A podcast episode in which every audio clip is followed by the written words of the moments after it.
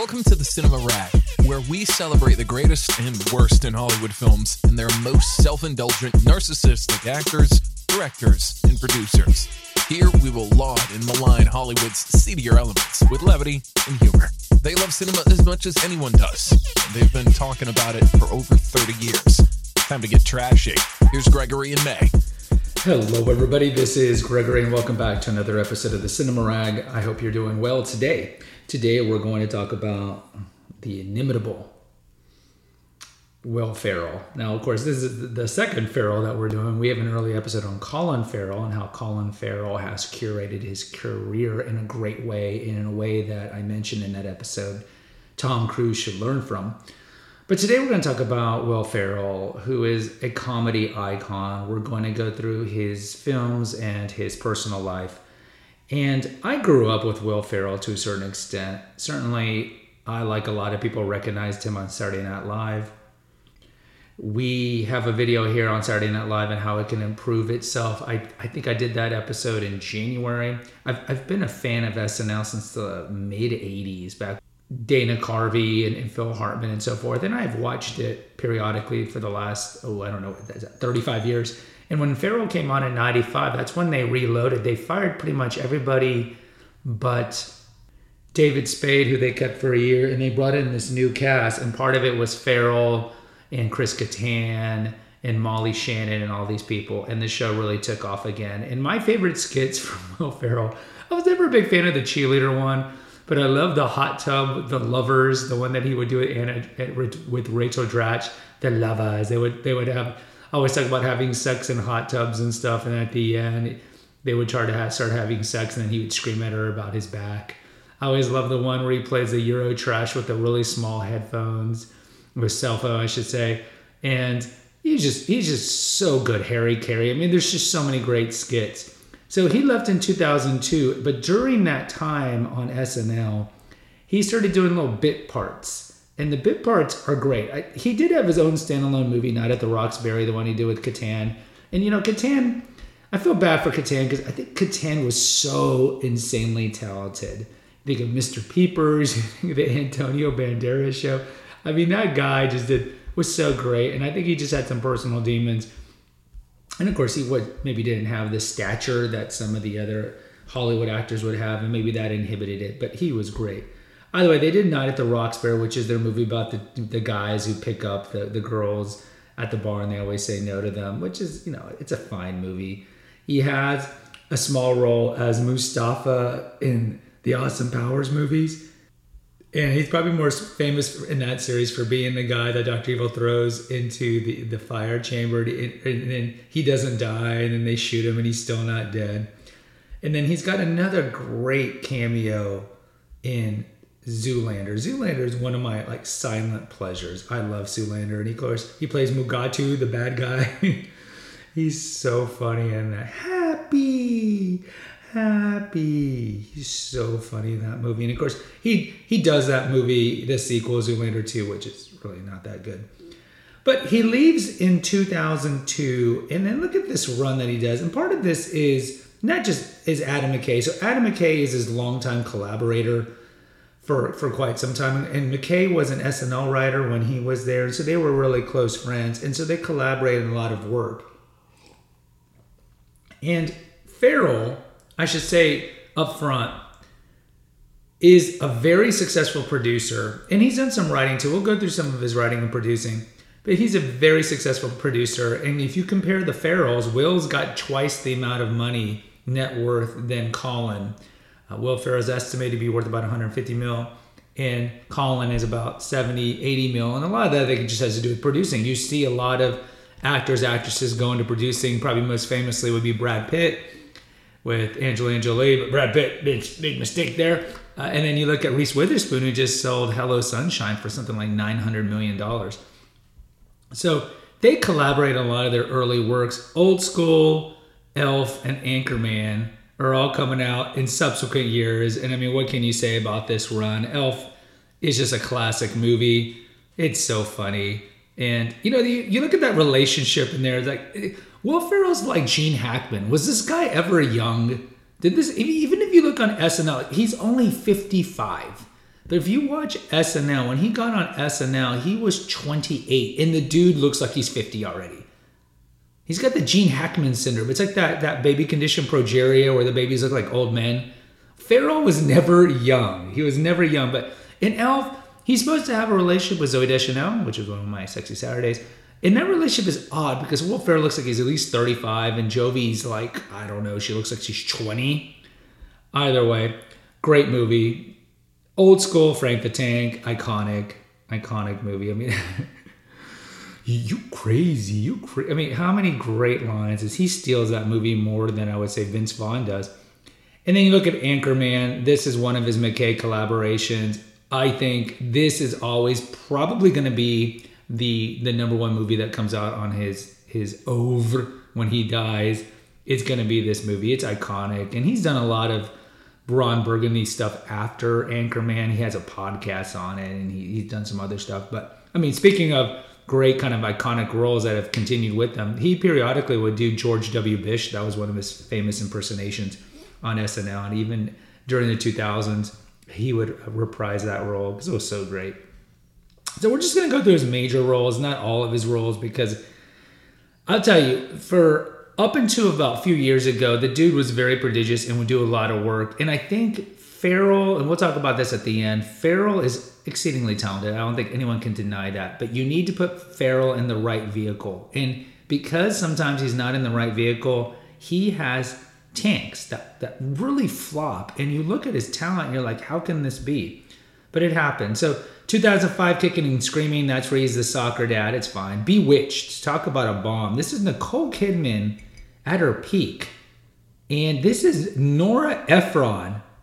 Nora Ephron wrote this and it completely going back to elf i forgot to mention that jim carrey was actually offered this role back when jim carrey, carrey was about to peak in the, in like right early mid 90s and he turned down the role and i think elf with jim carrey it would have been interesting i think he would have been winning it would have been creepy like cable guy jim carrey i think he would have been quite winning on that but i mean talk about really working out for you that that you got that role instead. And he also, Will Ferrell was offered thirty million dollars to do Elf two. Because let's take a break. I wanted to let you know about some of the other feeds here at the Eclectico Gregorio. The oldest one we have is the Awakened Man, which mostly deals with holistic health, medical cover-ups, ways to biohack your life to ensure longer longevity, medical conspiracies, and naturopathic stuff. We also have, and that there's probably about 400, 500 episodes over there. We started that one back in 2017, 2016, I believe.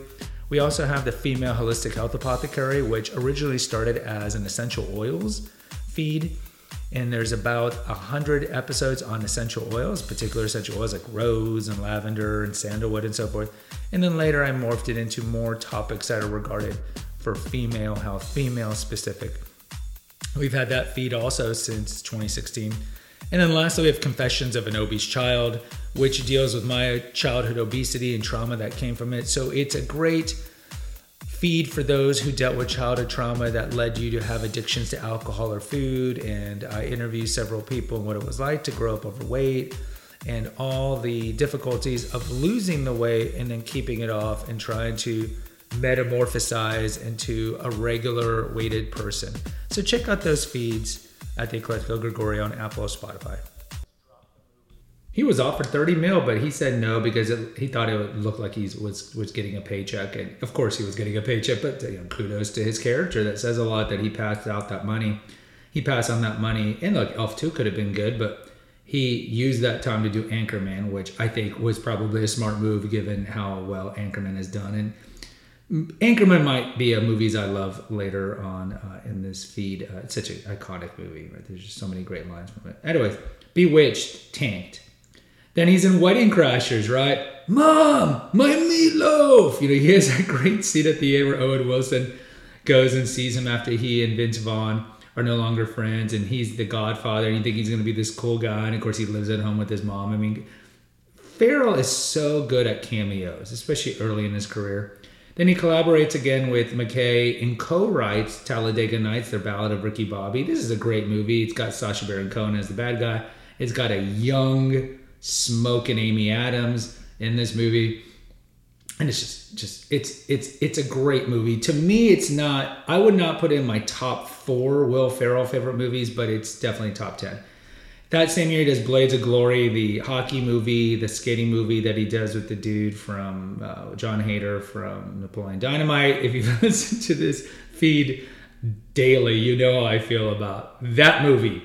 Then he starts doing some of the, I would say not yet, but a little later, he starts doing some of the, the, the more serious roles. So he does Funny or Die. He creates that, and Funny or Die is a platform for people to do little shorts. And he has one of his most famous shorts in 2007 where he does the landlord, where he has that baby who cusses and comes and knocks on the door. She's the landlord. He's like, oh, I can't pay, and the and the, and the, the baby's cussing at him. Later on, 2008 is Semi Pro. That movie is not that good. It's about uh, being a basketball player in, in the 1970s. And then iconic Will Ferrell 2008. You got Step Brothers. Step Brothers. Step Brothers was a movie that grew on me. I think when it came out, I did not think it was that funny, but God, that movie is so funny. Boats and hoes, boats and hoes. And this is one of his first collaborations with John C. Reilly. I should say Talladega Nights. He was in Talladega Nights. But it's another movie, John C. Reilly. And this is interesting, the John C. Reilly and Will Ferrell friendship, because this will all tie at the end uh, vis-a-vis Adam McKay. So John C. Reilly was mentioned when May and I did underrated actors, top 10 underrated actors. He's one of our underrated actors. I think he was my underrated actor. And a great actor. He just he can do he can do drama. He's in Gangs in New York. He can he can do comedy. He can do just everything. He can sing. He's in Chicago, for example. He's just really good. Really really good.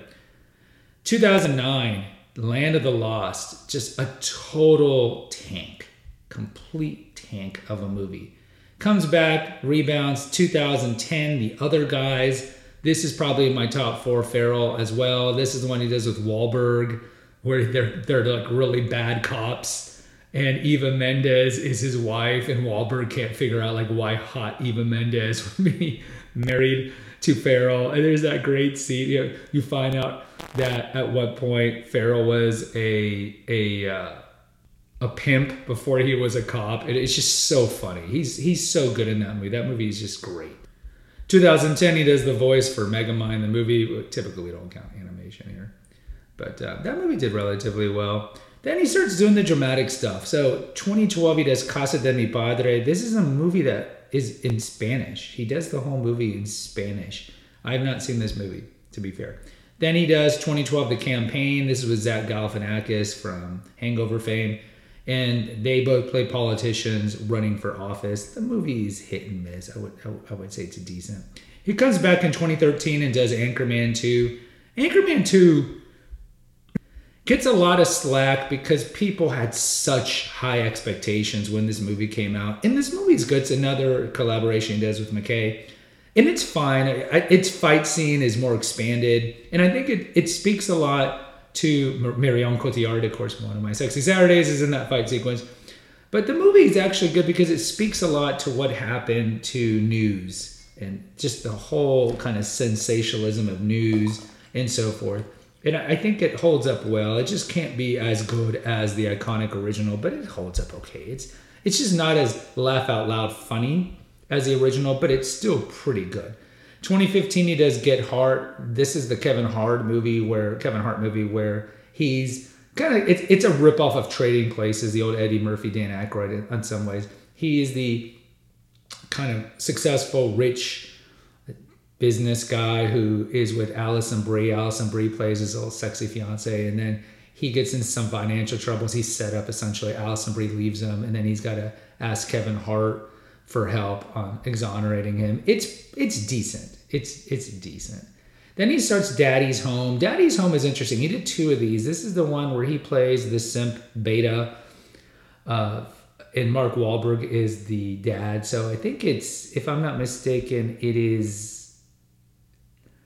Linda Cardellini from Freaks and Geeks fame. She plays the the the wife. So she's originally married to Wahlberg. They have some kids. Then she doesn't she divorces him because he's unreliable, rides a motorcycle. You know, I, am sure you've seen these movies. And then so she marries Will Ferrell, and Ferrell is like the, the stable beta provider. And so then Wahlberg comes back into their life, and it's kind of the juxtaposition juxtaposition of the the, the more alpha aggressive guy feeling uh, kind of threatened by the beta, but the beta is feel threatened by the alpha. And of course, at the end, they're all friends. And there's a sequel to that.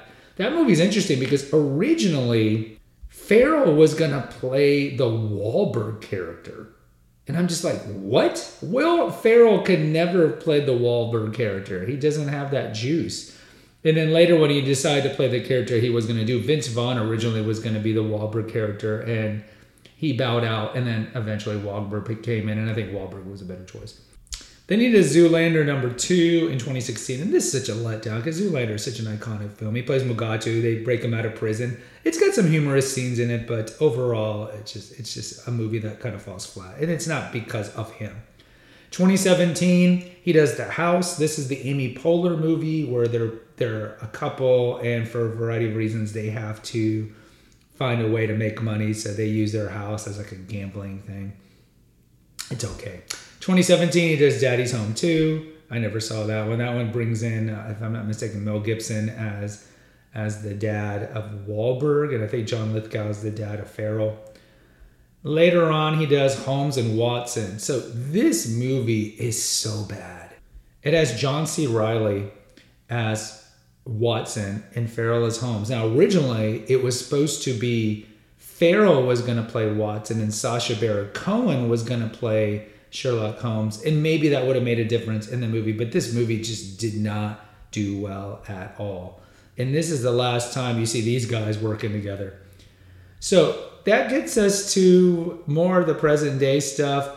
He hasn't done as much work. He he did in 2020 did a dramatic movie Downhill. This is a remake of Force Majeure, which is a movie he does with Julia Louis Dreyfus from Seinfeld and Veep fame and it's about a couple that are in the Alps with their kids, and then an avalanche hits. And at the moment of the avalanche hitting, the dad, Ferrell, hides and tries to protect himself and doesn't try to protect uh, his family. And then, of course, it's it's a very dialogue driven movie where then the, the, the wife, Julia Louis Dreyfus, is like, What's wrong with you? How, you know, it's, it's, it's, it's a character moment, right?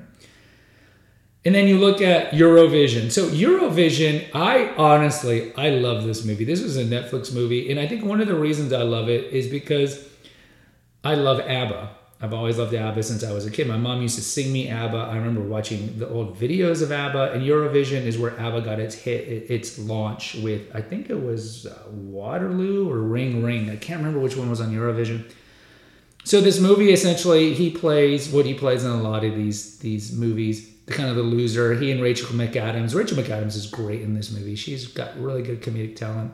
They're these losers that live in Iceland, and it's essentially a story of how they, through a series of events, win the Iceland competition and then are able to go to the, the actual Eurovision song contest and compete over there. And it, I think it's just a very funny movie and very winning. And I think it's really the last time um, that you've seen him kind of do classic peak Ferrell 2022, he did Spirited. This is the Ryan Reynolds Ferrell collaboration. I, I believe it was on Apple Plus, and eh, eh.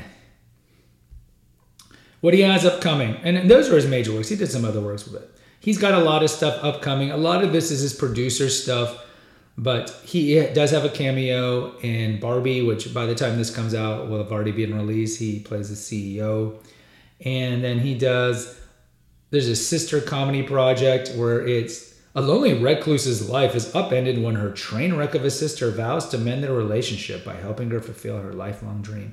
So he's not the lead in that movie. Now let's look at his producing credits. As I mentioned, he did a lot of work with Adam McKay.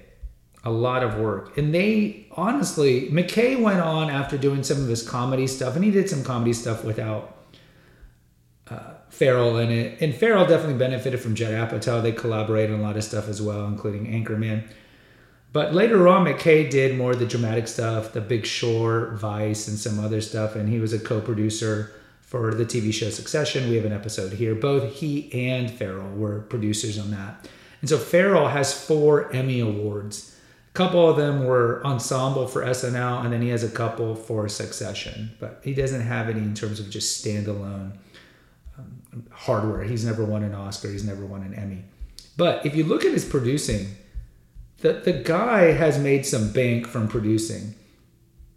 So you can go and look at Step Brothers. He co produced Hot Rod, the Andy Samberg movie. He originally was going to be the lead in that, but he passed it and then he decided to co produce on that.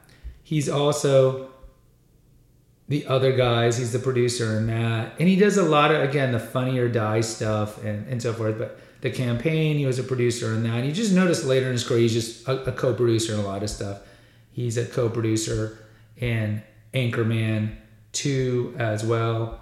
And just on and on and on and on. I think that's where you see Get Hard as well and, and Daddy's Home and all these things. And this is one of the reasons I think that he made some money off of that. He was also a producer on Vice, the Adam McKay directed movie. He was an executive producer on Booksmart, the Olivia Wilde directed one.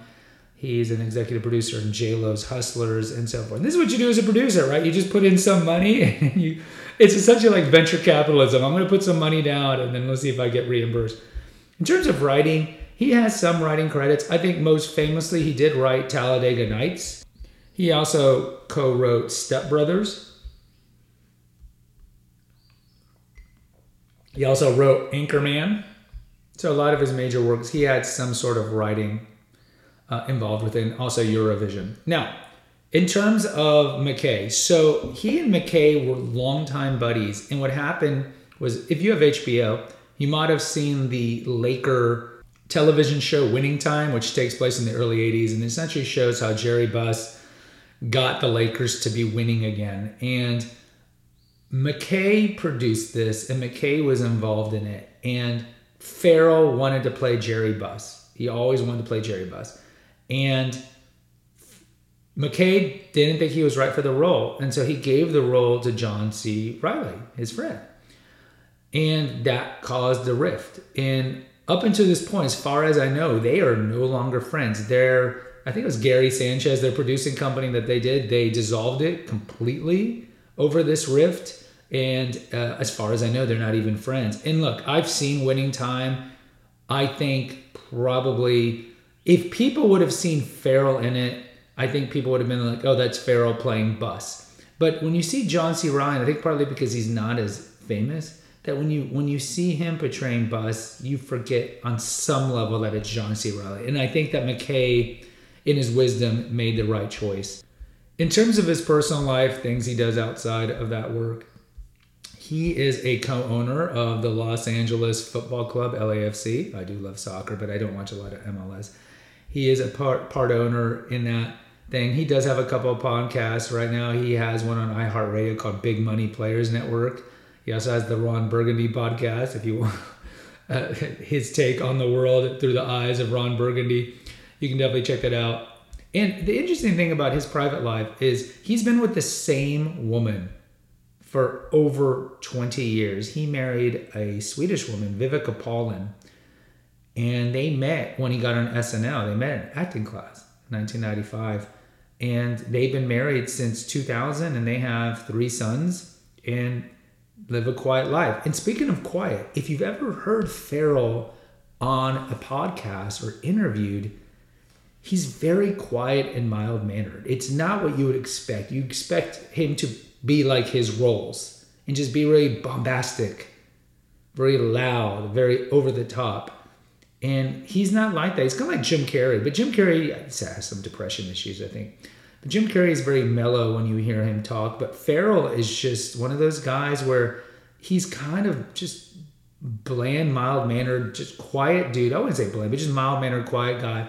And then when you hit action, when you say action, then he just turns it on, and then he's what we perceive to be Will Ferrell. So he's got a pretty quiet private life, and I think that's great.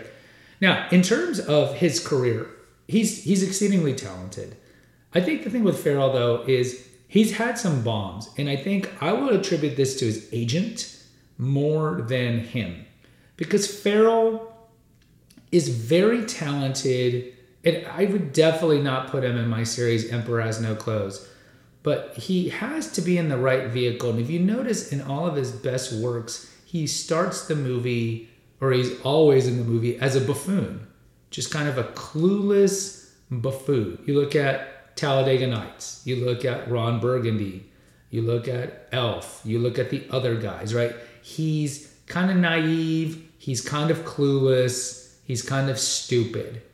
And that fits him well. Old school is the same thing. That fits him well. He he he does those movies well where he kind of plays a buffoon.